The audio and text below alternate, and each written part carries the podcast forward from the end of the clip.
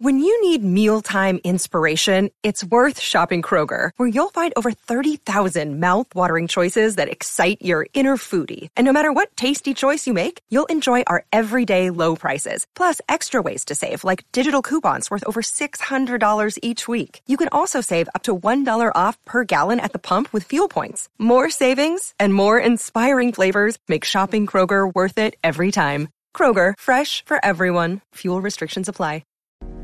New year, same approach. I'm Ken Absock, and this is Daily Thrones, presented by Anchor, a quick look at the world of ice and fire. Let's turn our gaze with the new year to Season 7, the most recent season we have in our arsenal as fans here to analyze, pick apart, and pay tribute to. And the season started with a wonderful cold open.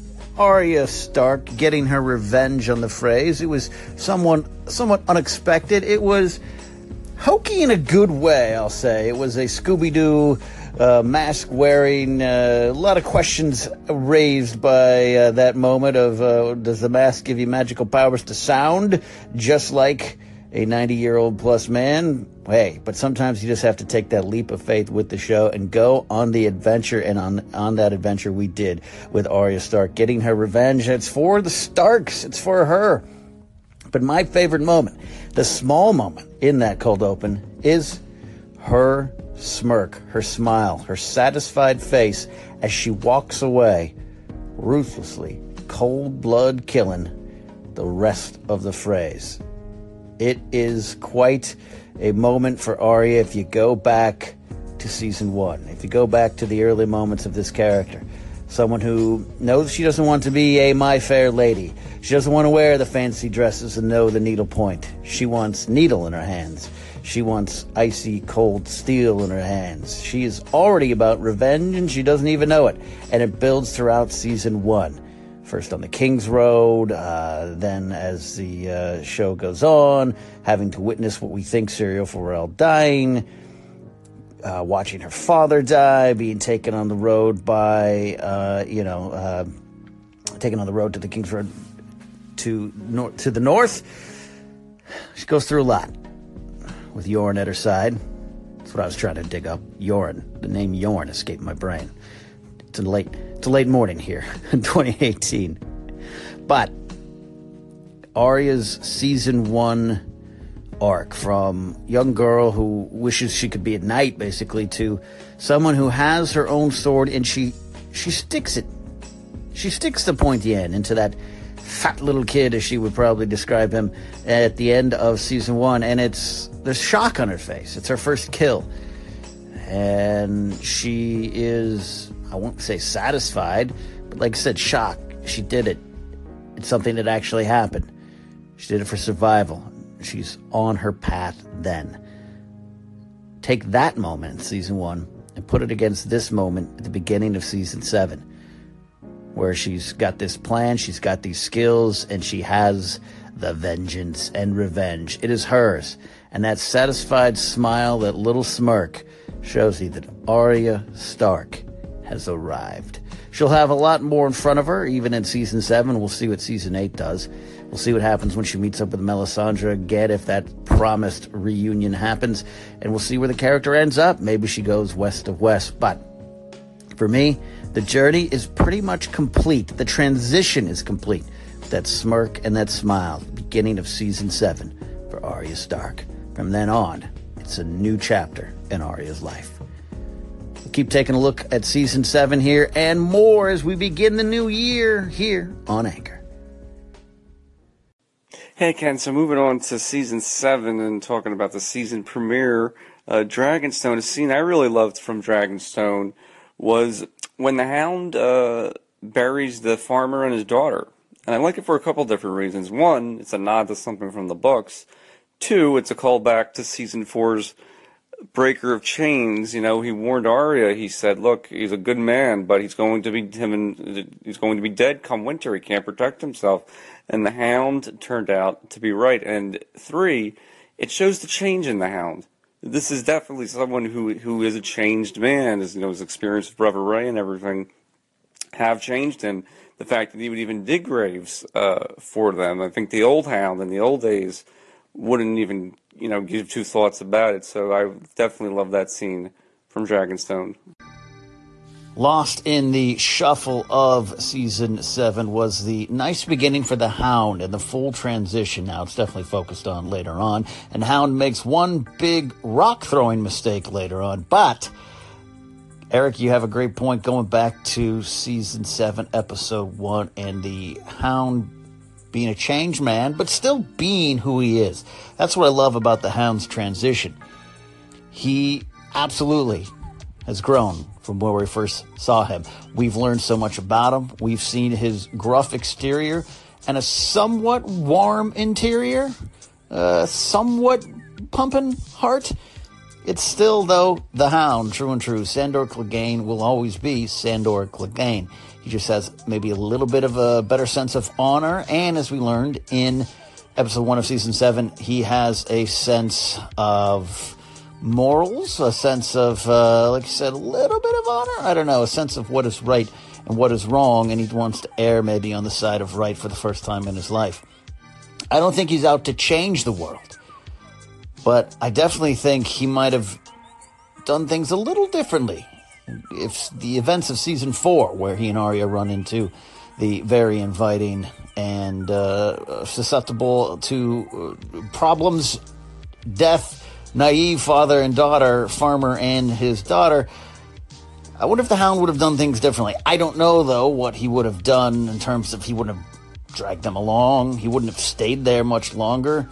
He had a mission. He had a purpose to get Arya back to someone who would pay for her. So I don't necessarily think the Hound would have done anything different other than maybe not steal the gold, maybe worked for the gold. Maybe not left the farmer to and his daughter to die, but it's front and center now again. He's faced with it. He's faced with that decision, and you see the Hound.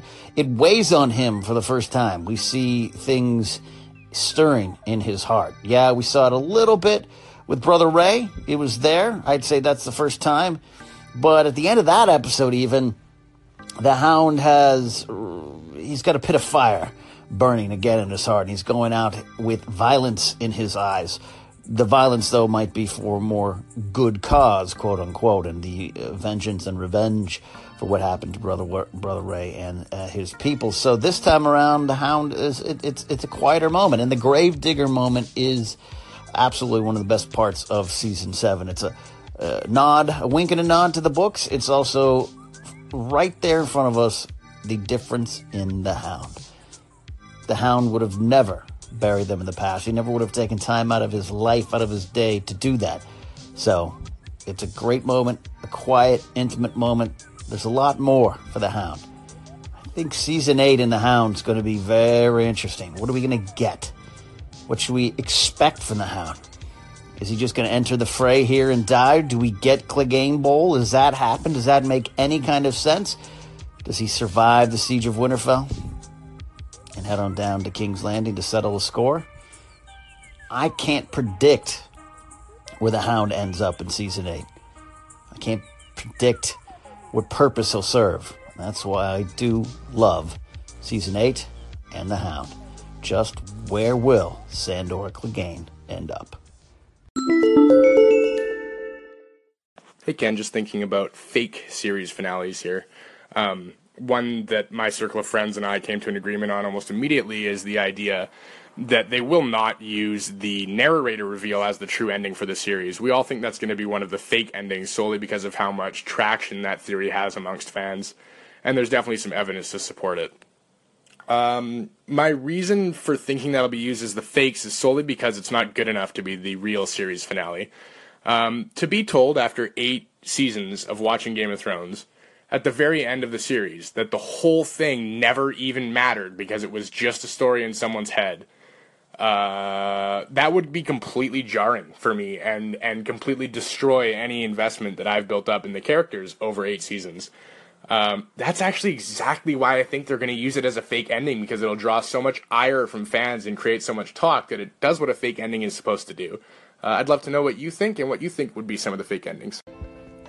As we look towards Season 8, we've had this conversation here on Daily Thrones about the fake endings, the proposed, rumored, much talked about potential fake endings for the show. There's so much secrecy around the upcoming season and the shooting of that season right now, the production, and Emilia Clarke talking about the clampdown on the cast and social media, that kind of stuff. And we know that there's talks of fake endings for the show being written, maybe produced to some degree, all designed to kind of help hide the actual ending and keep it safe. And I'm all for anything that the show could do to hide the real ending and the events of Season 8. I just don't want to go into spoilers, even though we have a long way away. And Thomas's call is actually to an older conversation we had here on Daily Thrones of what these might be. And we've been talking about this idea of Samuel Tarly being sort of the narrator of the show. He's a character that in many ways is designed to be George R. R. Martin himself, kind of in this world. And this idea that maybe much like Frodo or Bilbo in The Lord of the Rings and The Hobbit movies, kind of closing the book. Maester Ebrose and Sam kind of have a discussion about the history book being written about the times, about all that. And the title is long and obnoxious and awkward. And Sam says, I think you can come up with something better, something shorter. I think a nod to this possible ending, to the possible idea that Sam is the narrator of the story. Now, I'm with Thomas. This would not be the ending that I want. And I definitely don't want it to be an ending where it's like a fake story written from Samuel Tarly's point of view. I don't want that at all. But him as the narrator of the series, telling it down the line, that'd be interesting. But it would be a almost literal and figurative storybook ending. And I don't necessarily want that. But I do believe Sam will survive the events of Season 8 and the show and be there to tell the tale going forward. And any lessons learned, any changes obtained, Sam will be the one to document it and keep it forward, whether he's a maester or not. He's learned a lot of different trades in this world of ice and fire, and I think will be an important character. But what do you guys think? What are some possible fake endings? What don't you want to see? It's a conversation we'll be having all year here on Daily Thrones. See you guys tomorrow.